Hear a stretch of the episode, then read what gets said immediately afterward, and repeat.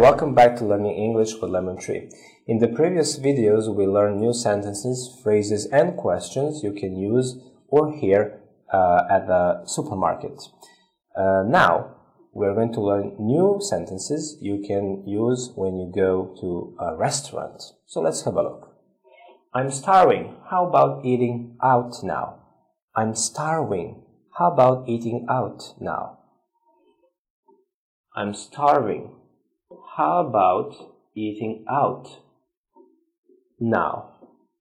I'm starving. How about eating out now?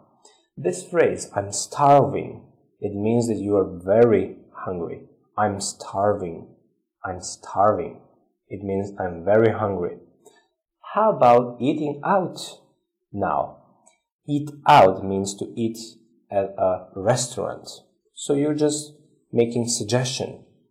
How about eating out now? Thank you for watching. See you next time. Bye.